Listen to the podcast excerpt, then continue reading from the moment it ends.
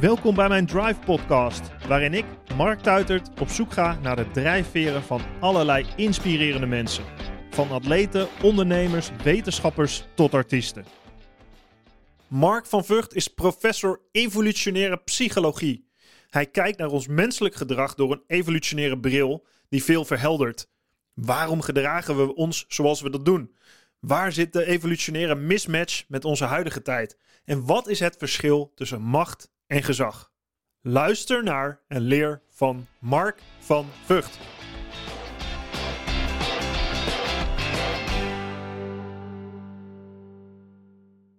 Vind je deze podcast leuk? Beluister dan ook de podcast Goudspraak. Ik ben Minkeboy. Als voormalig tophockeyster weet ik hoe Olympisch goud voelt. In de openhartige podcast Goudspraak praat ik met sporticonen die straks in Parijs voor het hoogste podium gaan. Over de weg naar goud. Beluister nu de podcast Goudspraak. Voor je aan de podcast begint wil ik je kort wat vertellen over mijn nieuwe boek. Drive, train je stoïcijnse mindset. Tijdens mijn carrière, maar nu ook als ondernemer en vader, heb ik veel gehad aan de principes van de stoïcijnse filosofie. De stoïcijnse mindset heeft voor mij het verschil gemaakt om succesvol te zijn. Overigens zijn het veel principes die ik herken bij de sporters, coaches en high performers die ik voor mijn podcast spreek. In Drive leg ik uit hoe ook jij een stoïcijnse mindset kan trainen. Het zijn 10 praktische levenslessen en trainingen die je helpen om met de juiste mentale balans het beste uit jezelf te halen, zodat je zowel scherp als relaxed door het leven kan gaan. Met de stoïcijnse mindset kun je richting geven aan je leven, actie ondernemen en accepteren waar je geen invloed op hebt. Deze mindset werd al millennia geleden toegepast in alle lagen van de bevolking. En nog steeds is deze mindset essentieel om mentaal sterker te worden. Bestel jouw exemplaar van Drive Train je Stoïcijnse Mindset op marktuitert.nl slash drive of via jouw lokale boekhandel.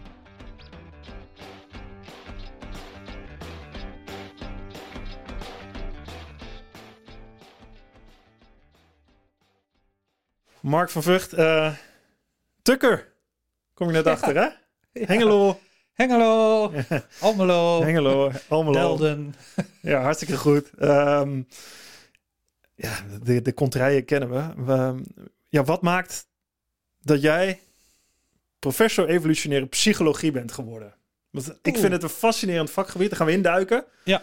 Ehm, maar ten eerste voor jezelf. Wat, Ja, Wat triggert? jeetje, ik ben eh, eigenlijk gewoon opgeleid als huistuin- en keukenpsycholoog. Hè, dus ehm, eh, heel veel klinische psychologie, sociale psychologie. En, ehm, maar op een gegeven moment dacht ik van ja, ik wil wel eens even wat, wat dieper kijken naar de mens. Eh, hè, de mens als, als een van de vele diersoorten. Je kunt wel zeggen, eh, we zijn empathisch als mens. bijvoorbeeld bij mensen die op ons lijken, die willen we wel helpen. Dat activeert iets van empathie. Maar waarom hebben we nou eigenlijk empathie? Ja. Waar heb je dat voor nodig? je wil eigenlijk een laag dieper krijgen. Waar, waar, wat, Precies. waar diep van binnen, waar komt het Ja. mens zijn nu vandaan? Ja, wat, ja, inderdaad. En wat is uniek aan de mens en wat delen wij met andere diersoorten, Ja. bijvoorbeeld andere primaten? En die antwoorden kon ik niet in de psychologie eh, vinden, maar wel in de biologie, ten dele. En ehm, toen eh, bleek dat er, eh, hè, toen ik zo'n beetje daarover aan nadenken was, rond het jaar 2000, was ook ongeveer toen mijn zoon geboren werd en ik wat tijd had om thuis wat boeken te lezen. Hé, hey, er is een vakgebied dat heet evolutionaire psychologie of sociobiologie. Dat was eigenlijk de voorloper. En daar keek men eigenlijk ja, als een soort bioloog naar het gedrag van mensen. En toen dacht ik, ja, dat geeft wel antwoord op heel veel vragen die ik heb over mijn eigen vakgebied. Want wat is het precies, evolutionaire psychologie? Wat, wat bestudeer je?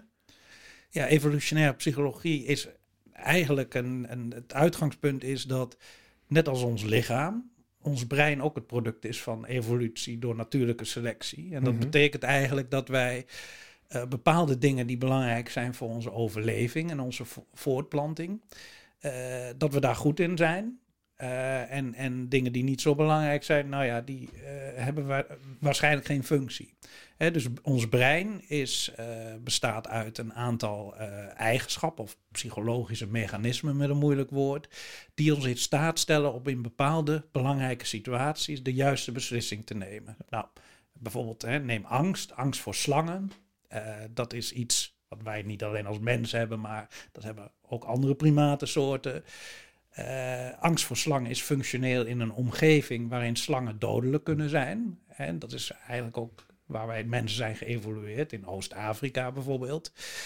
Um, mensen die onmiddellijk reageerden met een vluchtbeweging als er een slang op hen afkwam, die overleefden. Dat was verstandig. Dat was verstandig. En, en zo kunnen eigenlijk door een natuurlijke selectie al dat brein kan als het ware helemaal aangepast raken aan een bepaalde omgeving. Over jaren, jaren. Want en generaties. Hoe oud is de mens? Vanaf, of hebben we het ook al over de dus, apen en de eh, soorten daarvoor? Ja, nou ja, als angst voor slangen, dat hebben uh, eigenlijk alle apensoorten, inclusief de mens. Dat is niet puur de homo sapiens die daar later... Nee, homo sapiens is nog relatief jong, hè, 60.000 jaar geleden. Maar de eerste mensen, hè, Lucy bijvoorbeeld, die is al 4 miljoen jaar oud. en, en dat is eigenlijk een voorloper, een kun je wel zeggen. Ja, mooi. Daar wil ik graag naartoe. Want ehm, als jij gedrag dan en, en ons denken, alles wat hier in je hersenpan gebeurt, en dat is vrij veel. Uh, als, je daar, eh, als je dat bestudeert en je wilt weten waar dat vandaan komt, dan moet je terug. Hè? Je noemt uh, ja. Lucie, je noemt hoe.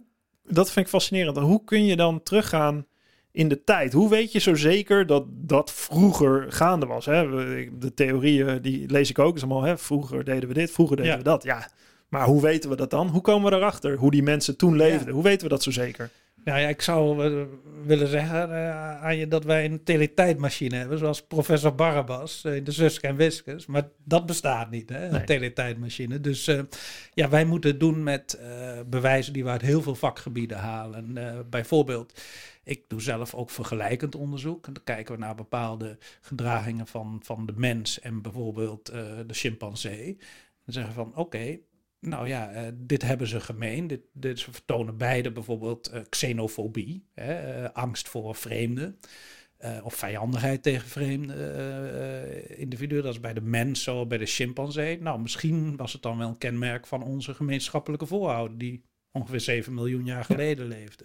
Maar dat is niet het enige. Wij kijken ook naar antropologisch onderzoek. Hè, bijvoorbeeld, cultuurverschillen. Uh, ja, cultuurverschillen. en dan kijken we naar traditionele samenlevingen. En er zijn nog best een aantal samenlevingen die nog eigenlijk zo leven als in het stenen tijdperk, kun je wel zeggen. Volken die diep in de rimboe ergens verborgen nou, zitten, verborgen gebleven zijn? of? Ja, nou ja, ze zijn natuurlijk wel iets gemoderniseerd, maar uh, Zoals? Heb je nou, de Hadza bijvoorbeeld, uh, die leven in Tanzania. De Bushmen, die leven in de Kalahari-woestijn. Uh, in de Amazone heb je de Yanomame. Ehm, dat zijn eigenlijk volkeren die nog jager-verzamelaars zijn, min of meer.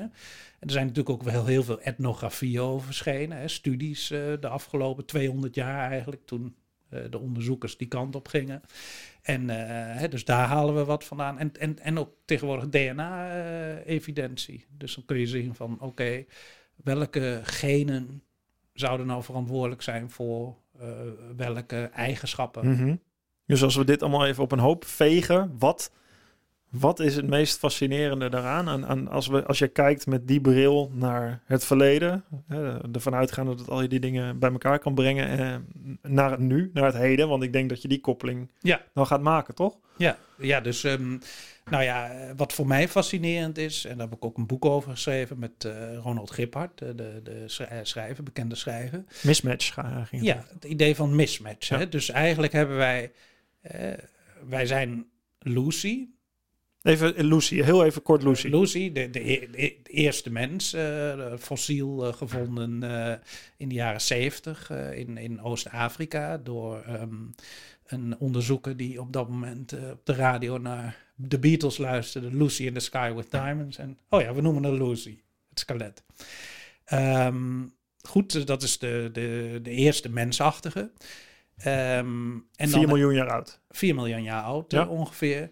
En dan hebben we ook Lady Gaga. Hè? Dat is de, de, andere kant van het verhaal. Dat is de culturele mens. Hè? Symbool voor alles wat wij eh, kunnen doen om aan onze oerinstincten te ontstijgen. Bijvoorbeeld vegetariër zijn, uh, uh, solidariteit met de hele wereld hebben in plaats van met je kleinere groep mensen.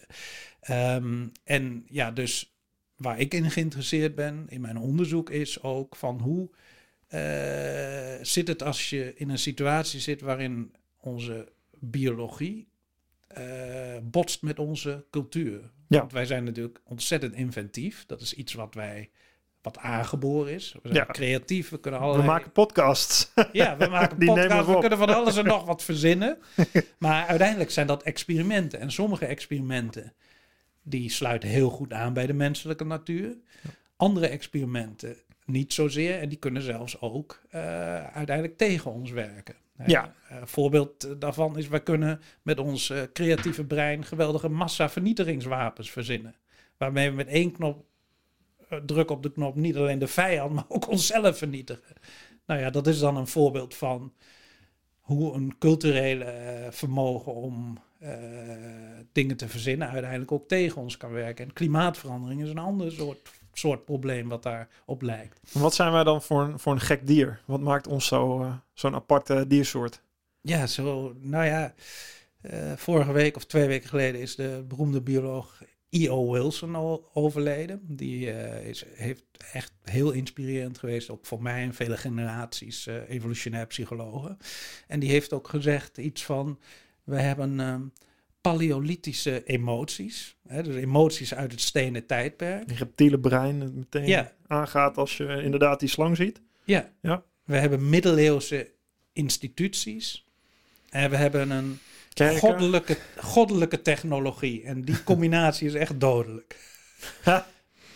En die, die, die versnelling is ontzettend hard gegaan. eh afgelopen Ja. 100 jaar op een tijdschaal van, Precies, van die ja. 4 miljoen jaar is die laatste 100 jaar extreem. Ja. Nou ja, neem de hè, eh, industriële revolutie, Mhm. waar we eh, massaal eh, de wereld naar onze hand hebben gezet.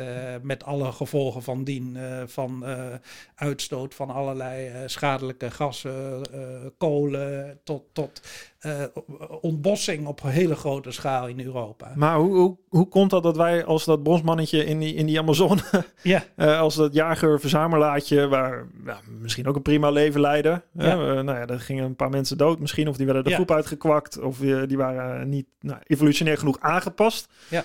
Misschien niet de sterkste of zwakste, maar de best aangepaste overleefd. Ja.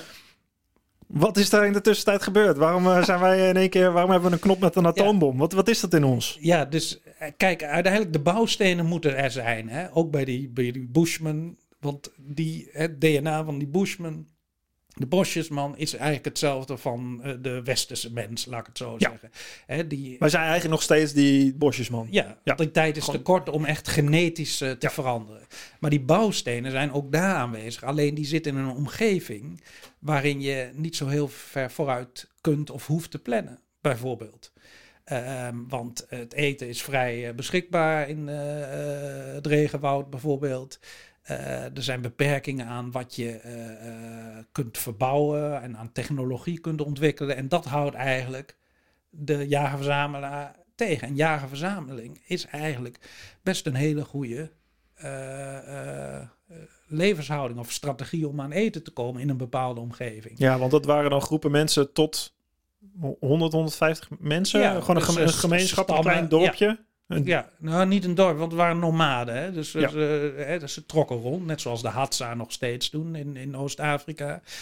Ze trekken rond in kleine groepen, kleine stammen. En die zijn verwant aan elkaar. ehm, en, en ja, die hebben redelijk veel vrijheid en autonomie. Eh, er zijn geen bazen die zeggen, jij moet die kant op. Nee, als je geen zin hebt, dan blijf je gewoon zitten. Of je sluit je bij een andere groep aan. Ja. Dat kan. Ehm, en, en eigenlijk, en dat heeft ook onderzoek aangetoond, hadden die jager-verzamelaars een beter leven dan de eerste boeren. Op een gegeven moment zijn we, dat is de landbouwrevolutie. En dat Ja. wordt wel gezien als de, eh, de, de, de meneer van Sapiens, Harari. heeft Harari heeft zeker. The biggest fraud in human history. Ja, hij noemt eh, toen we graan gingen verbouwen, toen eh, de, hè, eerder lag je in een weiland lekker te genieten, want je had een os geslacht. Ja. Eh, en eh, je had misschien eh, seks met je vrouw gehad en de kinderen waren erbij. En alles was Allemaal liep door elkaar heen en het was allemaal prima. Paradijs. Paradijs, nergens last van. Totdat we graan gingen verbouwen. Ja, En iedereen liep voorover gebukt graan te verbouwen. Want dat Precies, moest opgeslagen worden met, met plagen, met van dien eh, onder bevolkingsgroei die daar weer uit voortkomt, et cetera, et cetera. Dus we lopen als, als een jagers-verzamelaars liepen we lekker een beetje Ja. eh, chill en af en toe heel erg eh, extreem stressvol over naar constant ploeteren. ja. Nou ja, dat heb je mooi beschreven. En dat, dat beschrijven wij ook in Mismatch. Met die landbouwrevolutie is alles veranderd. En kijk, wij zijn wel heel creatief als mensen en ingenieus. Maar echt de lange termijn consequenties van bepaalde veranderingen. En dan op grote schaal. Kunnen wij maar heel moeilijk overzien. Ja, want als je die, kijk, je kan tegenwoordig en natuurlijk heb je dat ook genoeg dat mensen een, een, een, een doel zoeken in hun leven. Ik denk dat iedereen dat heeft. Iedereen die echt goed wil leven, wil ergens zich aan vast kunnen klampen of misschien een doel hebben. Misschien hadden de jagers en verzamelaars dat niet hoor, dat weet ik niet. Anders dan Ja, voortplanten en hebben- verder gaan. Ja, die hebben ook een doel Ja. natuurlijk. Maar die doelen zijn tastbaar. Die zijn op de korte termijn te realiseren. En waarom zou je dan te, al te druk maken over de lange termijn?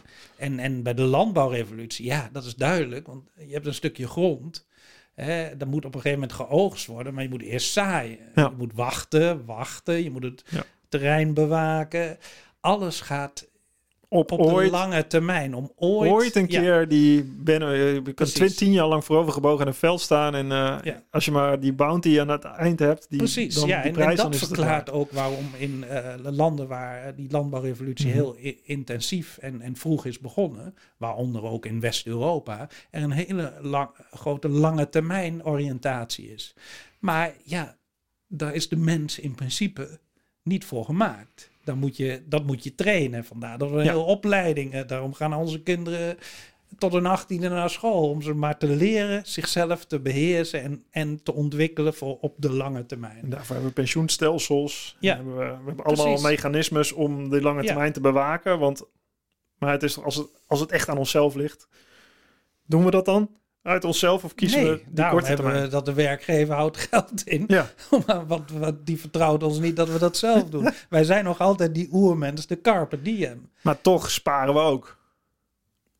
Toch? Of is dat... Ja, we sparen. Eh, ja, ja we, we zijn bezig, maar we moeten wel getraind worden Ja. daarin. En waar zit Want die... een kind doet het niet, zeg maar. Die Nee. eh, eh, krijgt wat zakgeld en die gaat het gelijk besteden. Over het algemeen. Ja. Ja, van Erik Scherder heb ik geleerd dat je hey, eh, prefrontale hersenen, dat de, de, de, de ratio, de, de, dat wat eh, je gedrag kan sturen en ook kan temperen. Hij zegt dat eh, ben jij eigenlijk voor je kinderen. Hè? Totdat ze Ja. eigenlijk 25 zijn, hebben ze dat pas volledig ontwikkeld, waardoor je echt Ja. inderdaad ook lange termijn strategieën, afwegingen kan gaan maken. Is dat dan ook zo dat inderdaad dat later ontwikkeld is? Dat, Dat, we daar... wordt later, dat is later ontwikkeld. Evolutionair. prefrontale Ja. cortex, ja. Die is later ook in de evolutie ontwikkeld.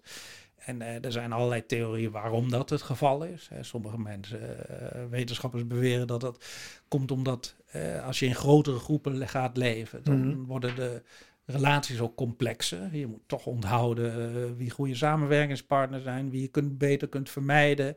En dat heeft uiteindelijk gezorgd voor een grotere neocortex, of Ja. prefrontale cortex. Maar dan moet dat ook zijn dat dat, dat ze daarmee beter een overlevings... Een betere, dat is dan een Ja. betere overlevingsstrategie. Samenwerken met grotere Precies. ja. verbanden, met grotere groepen. Ja, en degenen die dat niet konden, die vielen af in feite. Ja. Ja.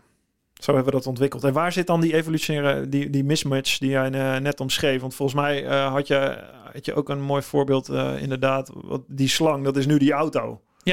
Maar goed, Tenminste, we zijn niet hebben bang wij voor geen de natuurlijke weerstand eh, tegen ontwikkeld. Want Nee. die waren er niet in onze... Een auto Ja. is nu gevaarlijker eigenlijk dan een slang. Ja, nou ja, Maar we zijn er en, niet en bang voor. tuitge- tuingereedschap of een eiersalade, die zijn allemaal veel dodelijker dan een slang. Ja. Eh, alleen wij hebben geen natuurlijke angst ontwikkeld. Dat kon niet, eh, want op de savanne was een eiersalade of een stuk tuingereedschap. Mhm. Die was er niet. Hè, dus moeten wij eigenlijk met onze oerinstincten proberen te overleven in een hele complexe, moderne informatiemaatschappij. En dat is best heel lastig met voortdurende media over samensweringen, gevaren.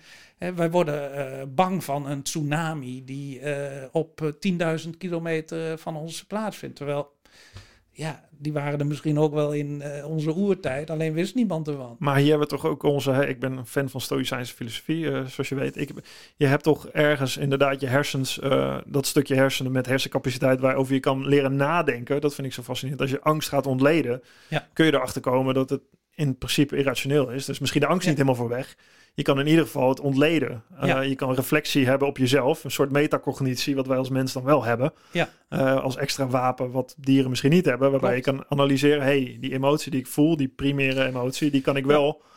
Uh, die, die, daar kan ik wel een gedachtenlaag overheen leggen. Uh, om daar goed mee om te kunnen gaan. Ja, maar dat, dat, is, dat moet je dus trainen. Ja. En dat, dat komt niet natuurlijk. Nee. Want hè, als je kijkt naar uh, bijvoorbeeld uh, psychische stoornissen, die volgen allemaal wel een bepaald patroon die te herleiden is tot oerangsten. Hè.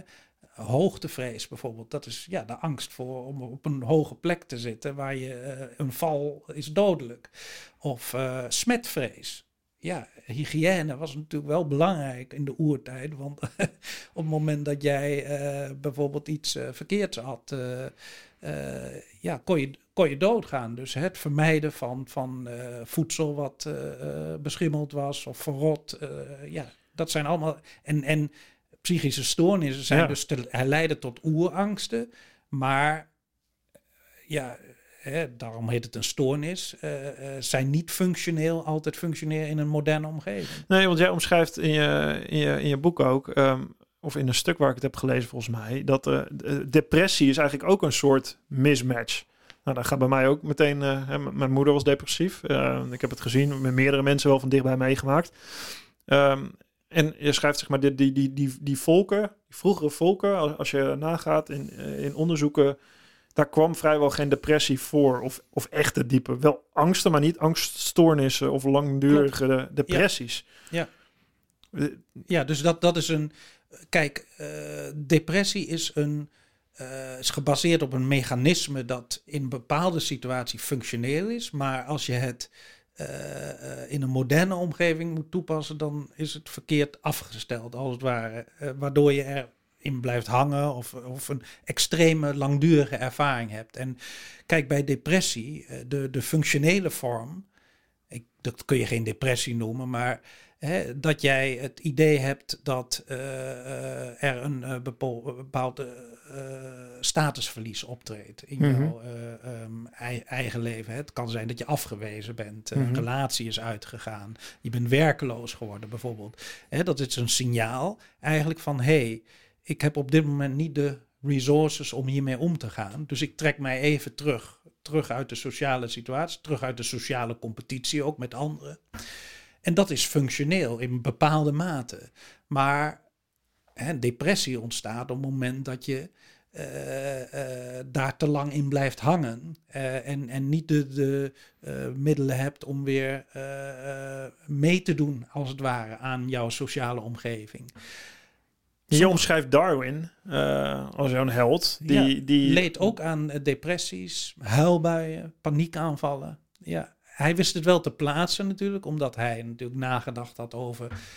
Ja, wat is nou de oorsprong van dit, dit, van wat ik voel, zeg maar. Ja, hij zat nog niet in de spiraal dat hij de, hij, wel, hij was nog in contact met zijn ja. beschouwende zelf, waarover hij daar Precies. kon nadenken ja. over. En, die, en hij trok conclusies. Hè? Hij, hij zei voor zichzelf, ja, ik, hè, die hele uh, scene van, van uh, wetenschappers, hoogleraren, uh, die elkaar vliegen afvangen, daar, daar wil ik mij, dat is niet mijn, daar voel ik mij niet thuis. Mm -hmm. Dus hij trok zich terug op zijn landgoed. Kon dat ook doen omdat hij hele rijke, de rijke familie kwam.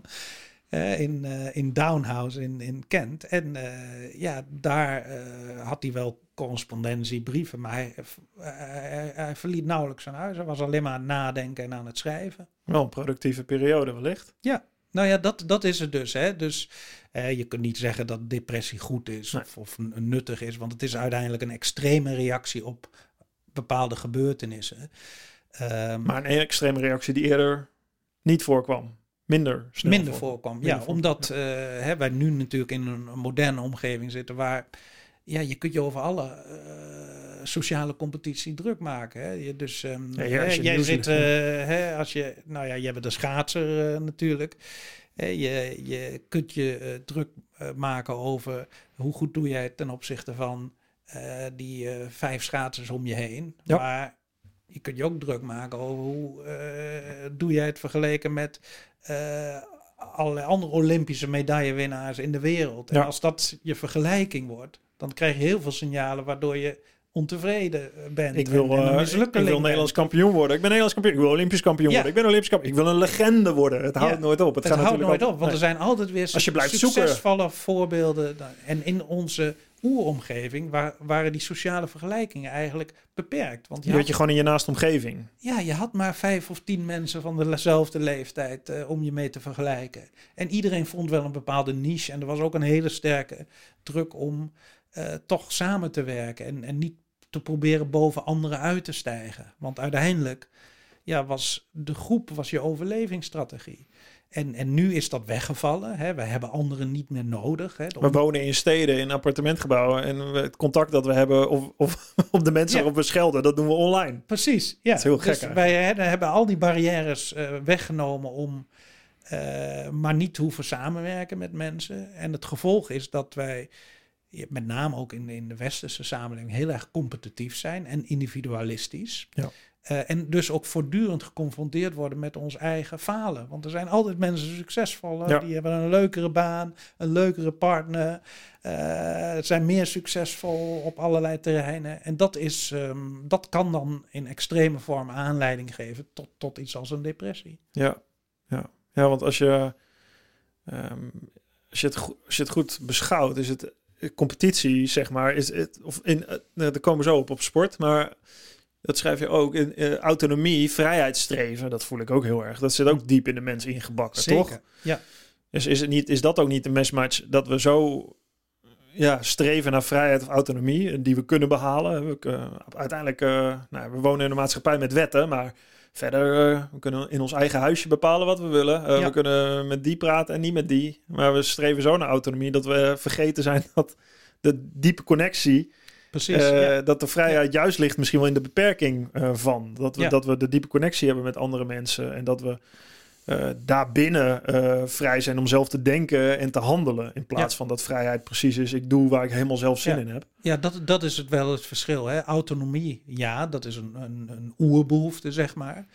Uh, maar dat kan doorslaan in, in puur individualisme op een moment dat jij in een maatschappij leeft waarin je helemaal je eigen boontjes kunt doppen Ja. en eigenlijk niemand nodig hebt. Ja, dat kon die oermens niet. Die Dat kon niet zeggen, nee. ik wil lekker autonoom zijn. eh, Nee, ga allemaal dan even werd weg. je opgevreten door een leeuw of een, of een tijger of wat dan ook. Als jij eh, helemaal je eigen gang ging. Dus eh, het ging al, eh, toch altijd, het gaat altijd om een balans tussen aan de ene kant autonomie, Ja. maar aan de andere kant ook eh, samenwerken met anderen. Ja. En- ja, en die samenwerking is nu niet, of tenminste vaak niet meer dan fysiek. Dat Ja. zien. Het is gewoon in een, vaak in een digitale context. Nou ja, dat, dat is een, natuurlijk een ander probleem. En dat is dat, dat, waar- dat is, hè, je hebt de landbouwrevolutie, Ja. dat is een enorme transitie. De industriële revolutie, waar eigenlijk alle problemen met klimaat eh, van, vandaan komen. En nu zitten we in een digitale revolutie. En ja, ook daarvan eh, zeg ik, ja, dat creëert allerlei mismatchen. Dat als wij daar niet eh, goed bij over nadenken, dan gaan wij een hele verkeerde kant uit eh, als mens. Waardoor, waardoor bijvoorbeeld, eh, neem iets als Facebook. Nou, Facebook was een belofte dat, eh, dat eh, ongelimiteerde vriendschappen met mensen over de hele wereld zou inhouden. Maar ja, we zitten nog steeds met dat oerbrein. En in dat oerbrein is maar plaats voor vijf tot acht vrienden. Want vriendschappen Vijf moet, je, acht. Hè? ja. Ja. moet je in investeren. Ja. Emotioneel, qua tijd.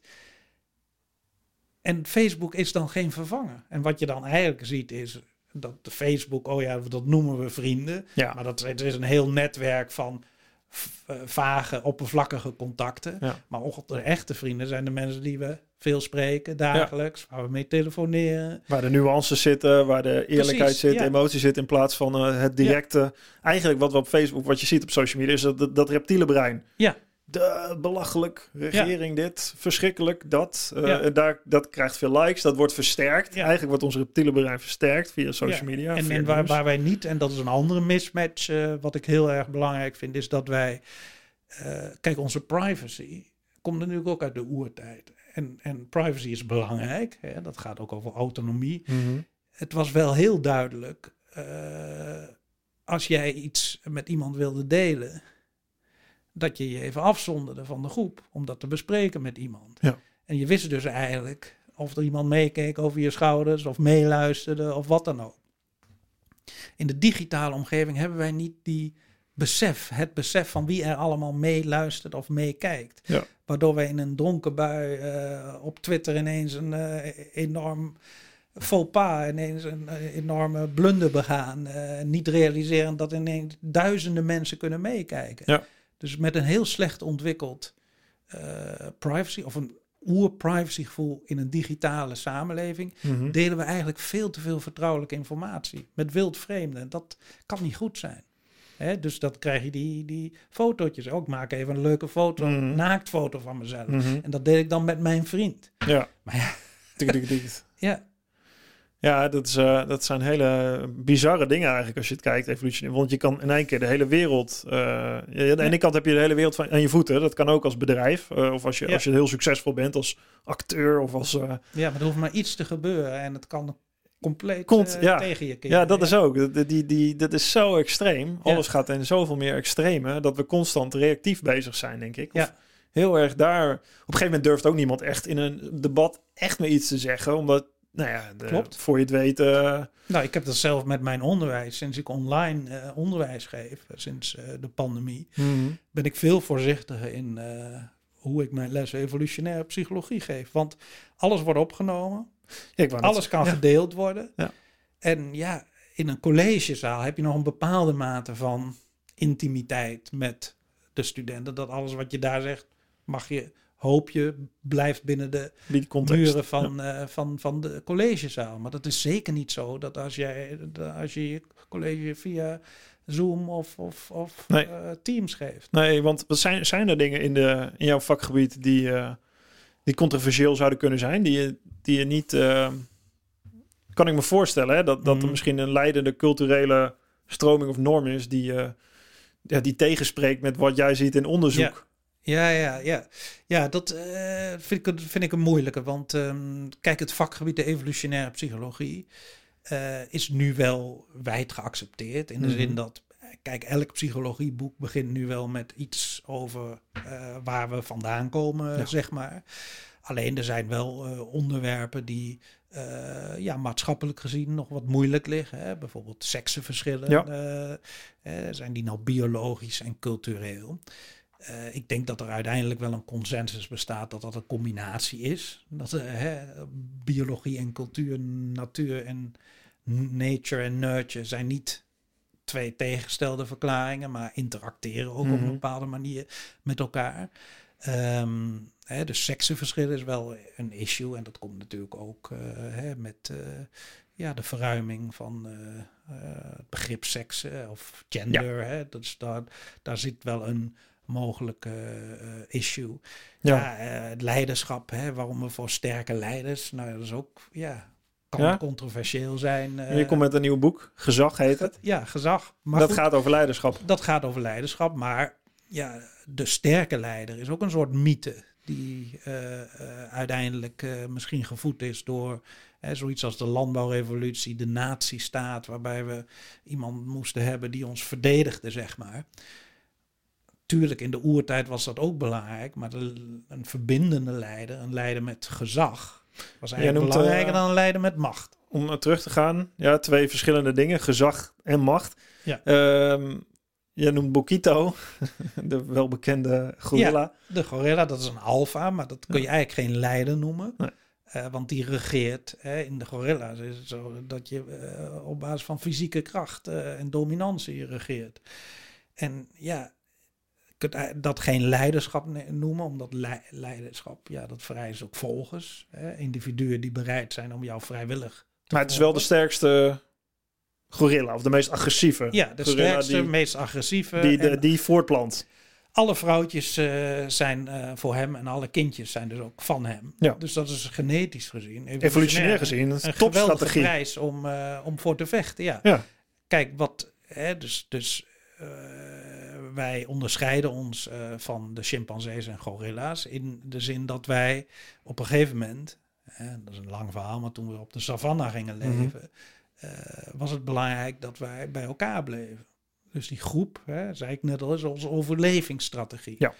En, en je kunt je daar niet eh, met, een, met machtsmiddelen kun je niet regeren. Waarom niet? Dan lopen mensen bij jou weg en helpen jou niet als er een vijand nadert. Hè, dus, eh, Hoe zit het dan als je als alfamannetje, eh, want je hebt erover be- beschreven, wat, wat gebeurt er dan? Als ik zeg, hey, maar, hè, dat zou dan macht zijn. Ik eh, ben de sterkste hier van deze groep met 100 mensen. En nu zullen jullie allemaal naar me luisteren. Nou ja, als jij jouw kracht inzet ter bescherming van de groep, dan willen we nog wel wat tolereren. Ja. Dat jij een extra vrouwtje hebt, bijvoorbeeld, of weet ik veel wat. Of wat meer eten krijgt. Maar als jij jouw kracht inzet om ons te domineren, dan zeggen we fuck you. En dan gaan we bij een, sluiten we ons bij een andere groep aan. Ja. Of we maken je dood. Dus dat zie je ook bij de jagerverzamelaars. Dat de dominante individuen, dat die eh, uit de groep worden gegooid. Of zelfs een kopje kleiner worden gemaakt. Dus je moet heel erg, als je, eh, als je gezag wilt creëren in plaats van macht, je moet hele goede antennes hebben voor wat er speelt in de groep. En je moet Ja. jezelf inzetten. Inzetten. Jij Voor moet van groep. waarde, hè, wil je wat bereiken, wil je opklimmen in de hiërarchie van de groep, dan moet je dus eigenschappen tonen die de groep van belang vindt. Waarom zouden mensen dat überhaupt trouwens willen? Willen opklimmen in die groep? Waarom, waarom willen ze leiden? Ja, omdat status geassocieerd is met allerlei privileges. Eh, dat is bij eh, de moderne mens zo. Hè? Jouw mooie kantoor, eh, je grote huis, goede opvoeding, opleiding voor je kinderen. Dat streven toch allemaal ergens een beetje na. Ja. Ja, Ja. dus e- eigenlijk willen we allemaal...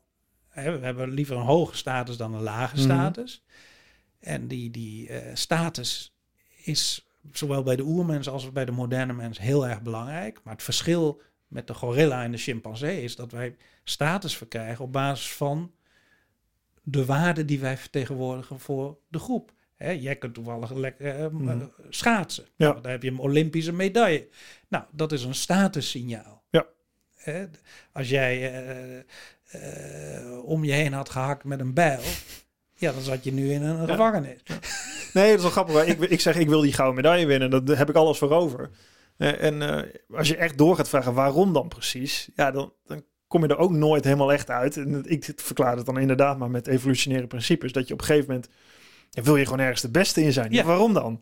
Ja. Waarom wil je precies Nou, dat omdat tonen? het al Waarom- sinds de oertijd bepaalde voordelen heeft. Precies, dat is toch onze ge- ingebedde gedrevenheid die, eh, nou, die jou misschien wel drijft om onderzoek, onderzoeker te worden. Precies, of, ja. of, of, of, een, Ja. of een goede of professor of, of een hele goede wetenschapper, toch? Ja, en dan is, hè, dan is de, de radar die wij dan hebben, en dat is een stukje hè, plasticiteit, Mhm. flexibiliteit, is wel, wat is nou het domein waar ik goed in ben, waar ik denk dat anderen respect voor hebben.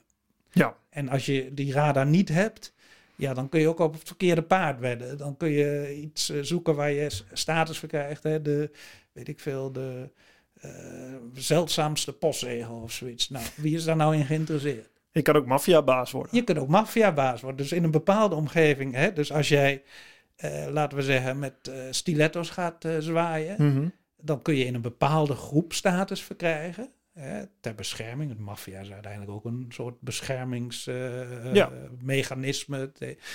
Ja. maar in een academische wereld, als je met een stiletto gaat zwaaien, kom je niet ver. Dus je moet wel heel goed ook een antenne hebben voor wat is in dit domein, hè, wat is in Nederland nou iets wat mijn status. Nou, schaatsen. Schaatsen. ik heb de kun je- perfecte status Ja, maar van kun je in. Afrika niet mee aankomen. Als jij een eh, bosjesman bent en je komt toevallig schaatsen. Ja, ja. Leuk dat je kon schaatsen, jongen, maar niemand kent jou hier. Nee. Nee. Nou ja, dat klopt. Het, eh, het, het heeft voordelen en, eh, en allerlei andere dingen komen naar je toe. Dus eh, dat, dat hoort er denk ik ook allemaal bij. Dat is denk ik Zeker. eh, zeker, eh, zeker een, een factor. Ja, maar hè, wij hebben ook vanuit ons oerbrein hoge bomen vangen veel wind. Ja. Hè, je moet wel continu ook laten zien dat je die Ja. status Mhm. verdient en gebruikt om Voor het goede. voor, het goede. Ja, ja, want je- zo niet, dan hakken we je kop eraf. En dat is ook, dat Nee, is ook bij de egalitaire jarenverzamelaars het geval. Ja. Ja, zo zijn we als mensen dan ook alweer. Als je, als je dan, eh, prima als je die positie, maar we houden je in de gaten. Ja. Zeg maar, jij, eh, ja, ja, het is fascinerend hoe dat, eh, hoe dat allemaal werkt. Als het gaat om, om leiderschap, wat, dat had ik nog één ding. Oh ja, over, over timing schrijf je wel iets interessants ook. Als, als het gaat om ehm, ja, wanneer je wat doet en wanneer welke leider gevraagd wordt. Hè? Want volgens mij, je, hebt, je had natuurlijk eh Mohammed Gandhi, of, en je had je, Mohammed Gandhi en je, had, je hebt natuurlijk Mandela. Dat zijn de grote leiders die, die overal als voorbeeld worden genoemd. Ik noem Mhm. Mandela ook in mijn boek eh, als, als iemand die zich opoffert. Hè? Ja.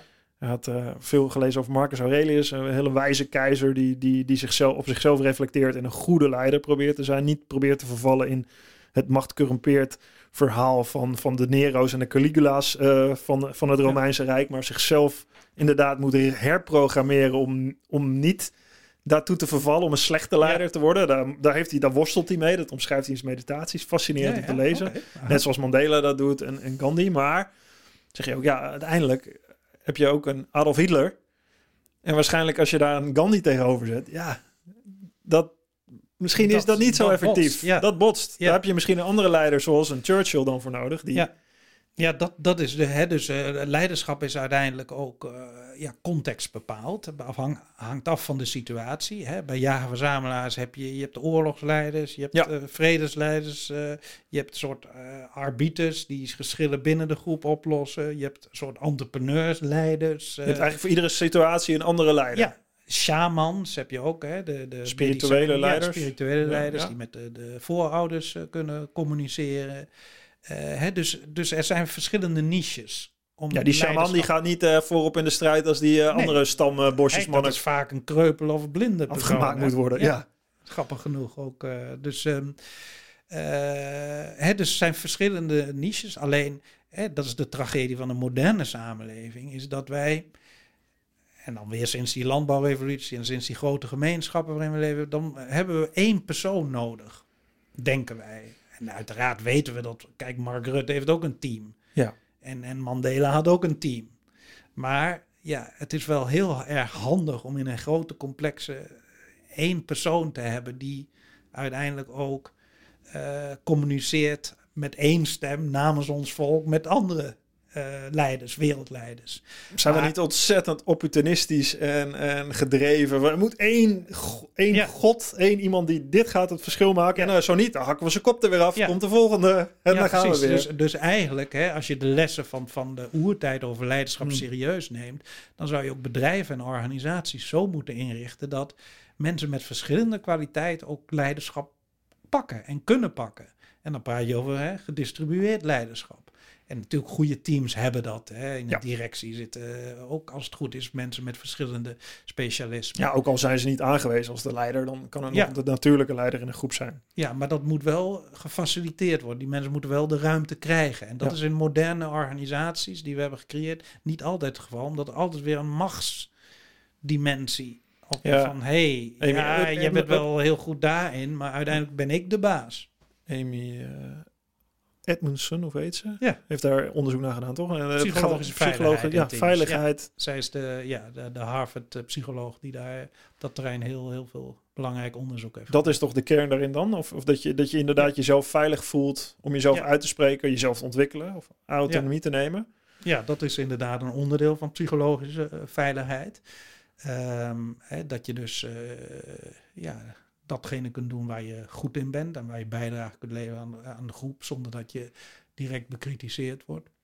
Maar waarom gebeurt dat niet? Omdat we dan één leider daarboven hebben staan die die macht wil uitoefenen? Ja, omdat het al, altijd, en dat is, hè, dan, dan praat je toch over, ja, laten we zeggen, ons primatenbrein. Hè. Wij zijn niet alleen die jager-verzamelaar, egalitair, samenwerkend, et cetera. Maar wij hebben nog ook, ook nog iets van die gorilla, van die Bokito in ons. Ja. En die zegt van, als je eenmaal in de top van die hiërarchie zit, dan moet je dat kosten wat kost behouden voor jou en je gezin, familieleden, et Ja. cetera. En dan krijg je corruptie en, en machtsspellen. Bonussen Ja, van mensen die miljoenen extra, terwijl je zou kunnen afvragen waarom dat nodig is. ja, je hebt dat nodig als jij, niet voor je overleving, maar als jij je alleen maar vergelijkt met dat groepje mensen. De Om je heen. Die dat, ja, Ja, al die andere elite, Ja. maar die had 10 miljoen. Dus Ja. ik heb 5 miljoen nodig. En ja, zo blijf je, eigenlijk is dat Zo een soort Bokito-gevecht ja.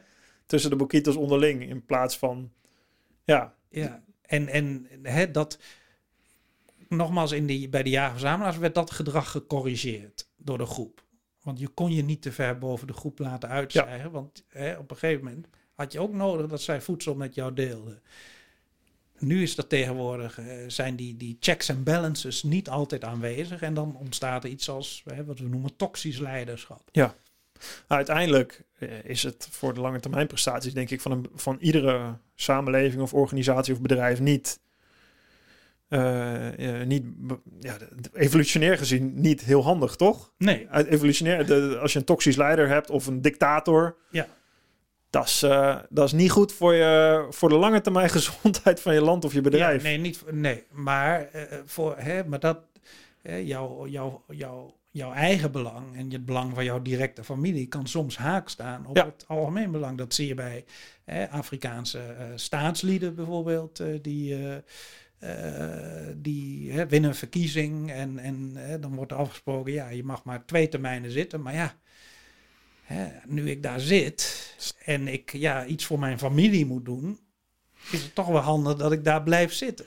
Ja, jij noemt ook nog uh, die uh, Geronimo, die, uh, die Indiaan, de beroemde. Indiaan als leiderschapsvoorbeeld. Yeah. Vond ik ook fascinerend. Kun je dat vertellen, hoe dat, hoe, wat, waarom hij een bepaald ander voorbeeld daar is? Ja, ja Geronimo is met name door van mijn co-auteur Max Wildschut, die daar veel over gelezen heeft. Dat was dus een, een Indianenleider. Nou, Indianen of, of Native Americans heten ze. dat, dat zijn ook jagerverzamelaars ja. in feite. En ook daar in een omgeving waarin er veel ruzies zijn met andere stammen of hè, met de, de, de, de blanke soldaten die binnenkomen, de Britten, de, de weet ik veel. Dat is de massamoord in de geschiedenis van de mensheid. Ja, ja. Maar is het belangrijk om een, een leider te hebben die een krijger is? Hè? Ja. Maar hè, die doet dat niet voor zichzelf, maar die doet dat voor de groep. En dus kan uh, iemand als Geronimo, die heel veel mensen heeft gedood, kan een bepaalde status krijgen. Uh, niet vanwege uh, de terreur die hij uitoefent binnen zijn groep. Nee, hij had allemaal andere krijgers die hem heel graag volgden. Omdat zij zagen dat hij een hele goede strateeg was. En ook bloeddorstig was. Maar wel gericht tegen de vijand. Ja. En dus, en dat is ook een beetje het verhaal van de moderne tijd. Dat als jij maar in een, een land een voortdurend vijand creëert, dan ontstaat er vanzelf ruimte voor de zogenaamde sterke leiders, de Poetins, de Erdogans, et cetera. Ja. En de vraag is of dat inderdaad dan voor zo'n een land wel de beste oplossing is, omdat de correctiemechanismen eigenlijk ontbreken. Ja. Kijk, die Indianen konden zeggen tegen Geronimo, nou, nou zoek je het maar zelf ja, uit. Toedeledokie. Ja, dit, dit gaat ons te ver, wat je nu doet, vrouwen Ja. en kinderen doodmaken. Nou ja, maar goed, eh, met een regeringsleider is het wel even lastig. Vooral als die ook nog de verkiezingen kan manipuleren. Ja, nou, ik denk, eh, ja, ja, uiteindelijk is het, is het aan die leiders dan om de grens aan te voelen, toch? Ja. Ik, ik, Ja. ik, zou, ik zal hem niet bij naam noemen. Volgens mij is er ook wel een politicus, politicus in Nederland die op een gegeven moment zich uh, uitspreekt en over een grens gaat en dan Ja. op een gegeven moment wartaal uitslaat, vind ik. En dan de- de- dat je denkt van, ja, in godsnaam, waar gaat het nog over? Ja, Dat je maar dan denkt is er nou, nu- een zelfcorrectiemechanisme Ja, omdat werk. iedereen dan Ja. dat ziet en denkt, nou, dit gaat wel... eh, hè, eigenlijk kun je beter iemand in zijn eigen zwaard laten vallen door de extreme positie in te Ja. nemen, waar hij eigenlijk zichzelf om zeep gaat helpen, door hij te veel in zichzelf gaat geloven als Ja. leider. Maar in een, in een goed functionerende democratie gaat dat zo. Hè? Ja. Maar eh, goed, eh, niet elke eh, politiek systeem in de wereld is een goed functionerende democratie. Nee, precies. Ja, leiderschap, heel, eh, ja, heel interessant. Ehm, Sport! ja, sport, daar gaan we mee afsluiten, Liefde. zeker. Sport, liefde, seksenverschillen. Och man, we kunnen nog eh, uren doorgaan. En Misschien een tweede, laten we afsluiten. Ik vind sport zeker een mooie. Ehm, oh, Oké. Waarom eh, sloven we ons zo uit? Ik, ik, ik laat ik even bij mezelf beginnen. Toen ik ging sporten, ik vond schaatsen heel leuk. Eh, maar toen ik in groep 8 zat, toen, toen wilde ik beter leren schaatsen. Ik vond schaatsen fascinerend en ik ging naar de ijsbaan. En eh, nou, daar, daar reed ook een meisje die ik heel leuk vond. En ik liep me ontzettend uit te sloven om harder te gaan schaatsen. Eh, en de meisje dat zomers eh, kwam er een jongen in Holte wonen en waar ik vandaan kom. En dat, nou, dat, dat zag ik, die, die was zich aan het uitsloven bij het zwembad. Ja, Ja, ja. dat was niet mijn terrein. Mijn terrein was de ijsbaan. dus dat liep weer anders. Dus de, dat zeg maar zo. Dus ja, misschien Zo kan het wel. beginnen, ja. Zo kan het beginnen. Dat zit Ja, toch ook van, van, van jongs af aan al eigenlijk een beetje. Eh, ja. Ja. misschien, eh, misschien heb ik het wel extremer. eh, omdat ik eh, met uitsloven heel ver ben gekomen in het schaatsen. Maar er zit een soort ja, begin evolutionaire druivel Ja. achter. Uiteindelijk is dat in sport toch... Ja, dat is misschien, ook een status. misschien is sport wel de nieuwe strijd. Omdat we geen oorlogen hebben. Dat we, dat we dan naar de sporters kijken als... Ja, ja dus hè, kijk, de, de oermens kon zich kon status verdienen door dingen te doen wat de groep belangrijk vond. En Ja. dat is jagen, hè, de beste jagen. eh, die kwam thuis, eh, altijd thuis met wat te eten. Een slechte jager kwam nooit. Dus het was een eerlijk signaal eigenlijk. Van je kon het bijna dagelijks kon je zien of iemand die status ook verdiende en goed was in jagen. En uiteindelijk kwam dat met allerlei eh, voordelen. En ja, dat het leukste meisje van de stam Mhm. geïnteresseerd is in de beste jager, dat is nogal, nogal wie dus. Dus ehm, want dat is het beste kans op, garantie. op goed nageslacht. Of, ja, de, be- nou, de beste garantie dat je voortdurend voedsel hebt. En Ja. de beste eh, garantie dat je beschermd kunt worden. Goed nageslacht. Want de genen van de, de ge- goede genen van de goede jager worden natuurlijk ook doorgegeven. Ja. Dus er zijn allerlei voordelen aan het koppelen als, als eh, het laten koppelen als, als persoon aan een, iemand met ho- Mhm. talenten, hoge status of iemand die hoge status zal gaan krijgen. Dus sport is een domein wat wij nu heel erg waarderen. Waar we heel erg naar kijken. waar we heel erg naar kijken. En ja, een van de redeneringen is dat dat eigenlijk ter vervanging is van het jagen en oorlog voeren. Dus in, in vreedzame tijden, in periodes, grote periodes van vrede, zie je dat eh, sport weer heel belangrijk wordt. Ja. Als een soort arena waarin wij kunnen beoordelen de talenten van mensen. En misschien ook onze partners op een gegeven moment eh, kunnen... eh, Grieken en Romeinen snapten dit ook al heel goed eh, tijdens de Olympische Spelen. Die hadden natuurlijk de Grieken en Romeinen Ja. daarnaast. Ja. en dat, de dat, hè, de, de, de sporten die daar belangrijk waren, ja, die waren eigenlijk worstelen, ja, hardlopen. allemaal hadden met vechten te maken, Vechten. met oorlog voeren, Ja. jagen, discuswerpen, Speerwerpen, et cetera. En, en dat is eigenlijk nog steeds zo. Want jij zegt, mannen kijken meer naar sport. Ja, dat, dat is wel dus fascinerend. Je zou dus eh, zeggen, hè, ook jouw verhaal van dat meisje van, Ja. van bij de ijsbaan. Eh, je, je zou dus denken dat eh, als, als het puur gaat om wat we noemen, we noemen dat interseksuele competitie. Dat is Mhm. de term van Darwin. Hè, dus, dus dat wij die als mannen dingen doen die vrouwen interessant vinden. Ja. Als dat inderdaad zo is, als sport dat zou zijn, dan zou je verwachten dat mannen sporten en, vrouwen kijken. kijken. Ja.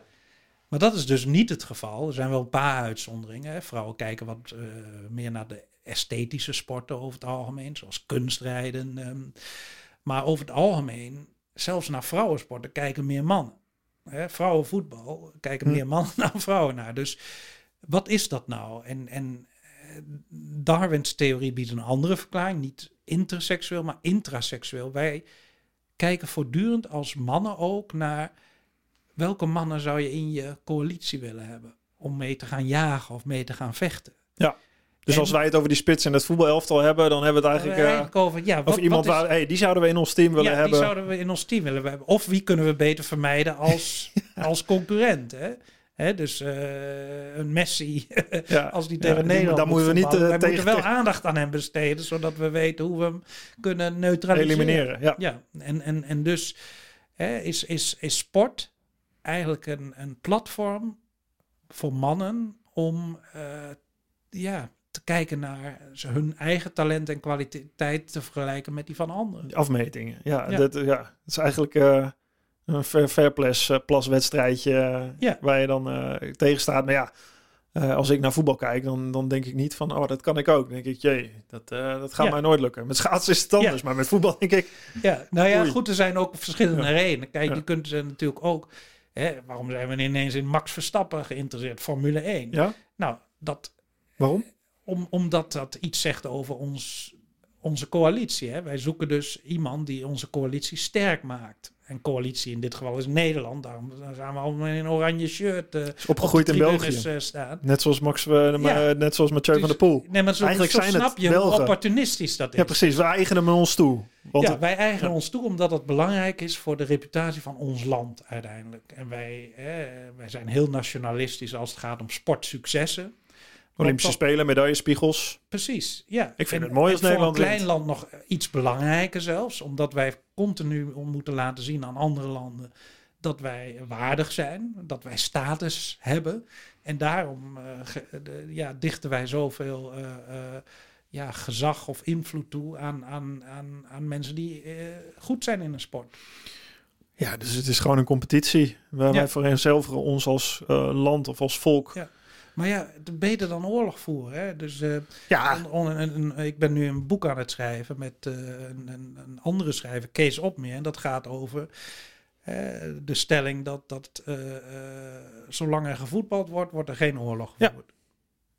nou, ik denk wel eens soms als je als je een land wil verenigen of als alle triviale trivialiteiten in het nieuws en et cetera, en ruis en oh, waar iedereen zich druk over maakt, wil vervallen, heb je bijna een oorlog nodig om iedereen te verenigen. Ja. Als het oorlog is, dan weet iedereen weer, oh shit. Ja.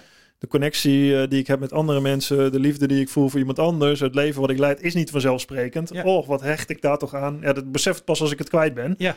Wat, eh, wat denk ik gewoon, dat zou je ook cognitief natuurlijk goed Ja. kunnen trainen. Dit besef alleen al Precies. bedenken en denken, oké, Ja. waar maak ik me druk om?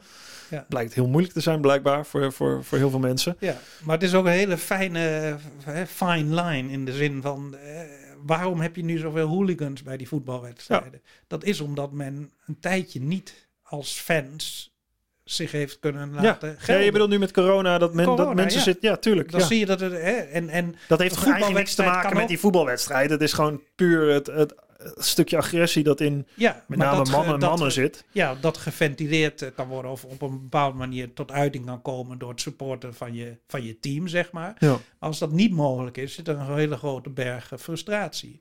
Hè, dus je ziet dat voetbal en oorlog echt wel met elkaar te maken hebben. Ja, eigenlijk is het functioneel. In het andere, In die Ja. zin, ja, in een moderne maatschappij is het niet functioneel, want je wil die hooligans niet en die maken de boel stuk. Eh, maar als je een oorlog hebt en je zou ze in een commando-unit eh, met z'n allen zoals in zetten. Joegoslavië toen de tijd is gebeurd. Want dat waren echt hè, de fans van Partizan Belgrado en, en Hajduk Split en weet ik veel wat. Die onmiddellijk, toen de eerste schermutselingen organiseerden ze zich in commandoteams. Ja. Die echt letterlijk gingen vechten. Ja. Hè, dus je ziet... Ja, maar evolutionair is dat eigenlijk best wel nuttig. ja, zeker. Ja, om, om toch... Want we, als we niet gaan sporten, maar we moeten oorlog voeren, dan kunnen Ja. we beter een paar groepen in onze samenleving hebben die daadwerkelijk Precies. ook echt oorlog willen voeren. Ja. Ja, dus wat dat betreft, je, je ziet dat dit een wel- eh, wel echt met elkaar te, eh, met Is dat ook maken soort de evolutionaire mismatch die we nu hebben dan in de maatschappij? Dat we het eigenlijk zo goed hebben dat we, dat we niet eens beseffen, maar dat we dus ook zitten met die krijgers die Ja. hopelijk aan sport gaan doen dan om hun energie kwijt te raken. Maar ook aan de andere kant. Ja, nou ja, dat, dat is wel een eh, redenering eh, die ik ehm, eh, heb gelezen. Dat eh, hè, iets bijvoorbeeld als psychopathie.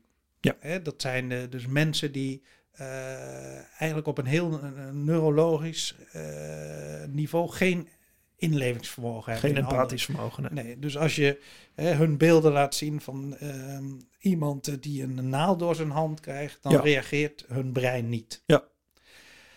Een redenering waarom die mensen er nog zijn, psychopaten, waarom ze niet al lang zijn eh, eh, uitgestorven in feite, is dat ze misschien toch wel een bepaalde functie hebben binnen een groep. Met name als er eh, een oorlogssituatie eh, ontstaat. En Ja. je dus ook mensen nodig hebt die heel weinig inlevingsvermogen hebben in, in vijanden, in Die potentiële gewoon zeggen, vijanden. deze, deze 100 man, eh, daar moet de kop van af en die gaan. Ja. Die stellen zich niet Ja. ethische dilemma-vragen of gaan filosoferen op het punt dat ze met een zwaard daar staan. Ja, maar dat is, dat is een interessante redenering. Heel Je interessant. moet- Ja, jij omschreef ook dat 20% van de CEO's psychopathische trekken heeft. Ja, de zogenaamde snakes in suits. eh, 20%. Ja, ja nou ja, dan, dan is eh, en, en, eh, de vraag die een evolutionair psycholoog zich stelt: ja, hoe, hoe kan dat dat iets wat ogenschijnlijk zo slecht is Hm. voor een organisatie en weet ik, toch kan overleven? En ja, dat kan dan omdat er toch kennelijk bepaalde voordelen zijn en misschien ook wel voordelen voor de groep om zo'n leider in extreme situaties te volgen. Ja. Of zijn het ook dan die leiders die niets ontziend naar de top stomen en Ja, daar- maar heel goed misschien eh, als je een reorganisatie hebt en je moet afscheid nemen van heel veel mensen, dan zet je zo'n persoon eh, voor de groep. Ja. Ja, terwijl als je zegt, ehm, je wil een echt goede leider hebben met, met echt gezag, Ja. dan zou je, dan zou je, als ik je goed hoor, evolutionair gezien, hè, die groep die door de savanne trekt, wel een empathisch persoon moeten hebben. Behal- ja, behalve als er je, hè, zoals de Yanomami, die leven in een voortdurend, voortdurende oorlog met andere stammen. Ja. En je ziet ook dat degenen die daar gezag hebben, zijn de agressieve krijgers. Ja, En dat die af en toe dan een vrouw slaan, nou dat nemen we dan op de koop toe. ja. Ja, en de- dat is dus in onze huidige maatschappij, daar, daar, dat, we zitten in een totaal andere wereld nu, toch? Die, die de Nou, agressiviteit. dat weet ik niet. Als je bijvoorbeeld eh, kijkt naar eh, een Poetin, maar ook een Hmm. Donald Trump. eh, ja, de angst die mensen hebben voor dat hun land wordt overgenomen door andere groepen, hè, de Latino's bijvoorbeeld Hmm. in Amerika, kan ervoor zorgen dat we liever een agressieve leider hebben dan een integere leider. Heb je die ehm, documentaire gezien over die, die bestorming van het Capitool? Nee, Ja, dat delen, is ook. ja. Ja? ja? je, ziet, je ziet dan die Ja, hele groep wel- Amerikanen. Het onderzoek is nog gaande, geloof ik, hè, daarna. Ja, je ziet die mensen, die interviews met die mensen. Iedereen die, die, die, die het heft in eigen handen wil nemen. Omdat, ze, omdat er een, een, een consensus onder die mensen is dat die verkiezing gestolen, Gestolen is. En is, ja. Trump dat benadrukt. Ja. En daar staat een politiemachtje dat, dat Ja. totaal niet berekend is op, op die, die woeste mensenmassa. Die, Ja. Dat vond ik echt dat ik. Dit is evolutionair Ja, gezien is dit zo bijzonder. waanzin, maar als je Ja. je echt bedreigd voelt. Ja, die mensen Als- voelen zich dus ja. echt, echt persoonlijk bedreigd in hun bestaan. Ja, dat is misschien wel de les erachter. Dat, dat, waar je dan niet in kan inleven misschien, als je, als je dat niet voelt. Ehm, dat die mensen dat dus echt zo voelen. Ja, en, en wat voor type leider zoek je dan? Dan zoek je niet een leider die eh, heel integer mogelijk is of eh, die heel rechtvaardig is. Maar misschien zoek je dan wel een leider die ja, jou primair, althans denk je, Ja. beschermt. Ja, ja, dat is echt, als je dat ziet, Tegen dit is de reptiele, de reptiele brein, dat, de, de, Ja. de boze buitenwereld, er moet iets tegen gebeuren. Er is maar één iemand die dat ook wil en die Ja. ondersteunen we, dus die moet daar. Maar dan verliezen we onze beschaving als we, als we zo gaan denken. Ja, maar ja, dan, krijg je een oorlog. Ja, en, en eh, natuurlijk. En dat is het proces van evolutie. Van de mens. Ja. Ja, dat vind ik een mooie afsluiter, inderdaad. We kunnen, we kunnen allemaal denken dat we het kunnen sturen en daar moeten we heen. Maar uiteindelijk zijn we allemaal het product van evolutie. Dus Ja. wat, wat er ook gebeurt, Eigenlijk welke alle belangrijke, al, alle belangrijke beslissingen die we eh, nemen in het leven, die doen we niet analytisch. Die zijn gewoon. Ja, de evolutie heeft ervoor gezorgd dat we daar niet te veel over nadenken. Hè. Het kiezen van een, een, een huwelijkspartner bijvoorbeeld. Ja. Dan gaan wij gaan niet een lijstje maken met Nee. voor- en nadelen. Kijk, als we een huis gaan kopen, kun je dan nog zeggen voor- en nadelen of vakantie. Maar hè, bij, bij de keuze van een huwelijks een partner, dat is zo belangrijk. Daar, daar moet onze cortex zoveel mogelijk buiten gehouden worden. dat moet op gevoel, op gevoel- intuïtie ja, precies. en weet ik veel wat. Ja, En- op reuk In, maar dat is dus ook... eh, en smaak. eh, maar als je het even cultureel trekt ook als, als samenleving, de, de mores, de moraal, van, die is dus ook... Dat er is, hè, wij denken dat dit de mores is waar we nu mee leven, is cultureel bepaald. Maar evolutionair gezien... Ik, je hebt een, dat is een fantastisch eh, Instagram kanaal, mensen moet je kijken. Nature is metal. Dat is een, dat, daar komen echt de meest, ja, eigenlijk bloederige natuurfoto's in. En als je daarnaar kijkt, dan denk je echt van ja, natuur is gewoon hartstikke bruut. En, en, en helemaal zonder mores, de dierenrijk zeg maar. Wij hebben Ja. als mensen daar misschien aan de ene kant... eh, dat hebben we. We hebben een moraal, godzijdank, waar, we, waar we ons geweten op, eh, eh, Als- op richting om- mee geven. om- om- omdat we groepsdieren zijn. Omdat we groeps... Hebben we regels en normen nodig, maar Ja. die gelden voor ons. Maar niet voor die andere groepen. Precies. Ja, dat is fascinerend. wel in elkaar. Ja, ja, ja. Dus wat wij denken wat goed is voor ons, eh, dat kan Ja. iemand anders helemaal. Dus we beoordelen andere groepen ook als slecht. Ja. Of goed, waar we dan weer over moeten heersen. Of niet. En zo, zo vallen we van het ene in het ander. Ja, blijft. eh, ja, ik kan me voorstellen dat het een heel interessant vakgebied is, eh, Mark. Bedankt voor je, voor je toelichting. Ehm, nou, je, je, je hebt veel boeken geschreven. Lucy Darwin en Lady Gaga ligt hier voor mij. Gezag komt uit, gaat over leiderschap. Ik vond, eh, ik vond het een heel gaaf boek. Aanrader.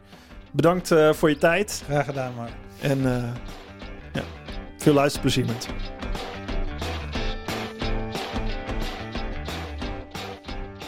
Dank voor het luisteren naar mijn Drive podcast. Je vindt mijn aflevering op Spotify, iTunes, YouTube en mijn website marktuitert.nl.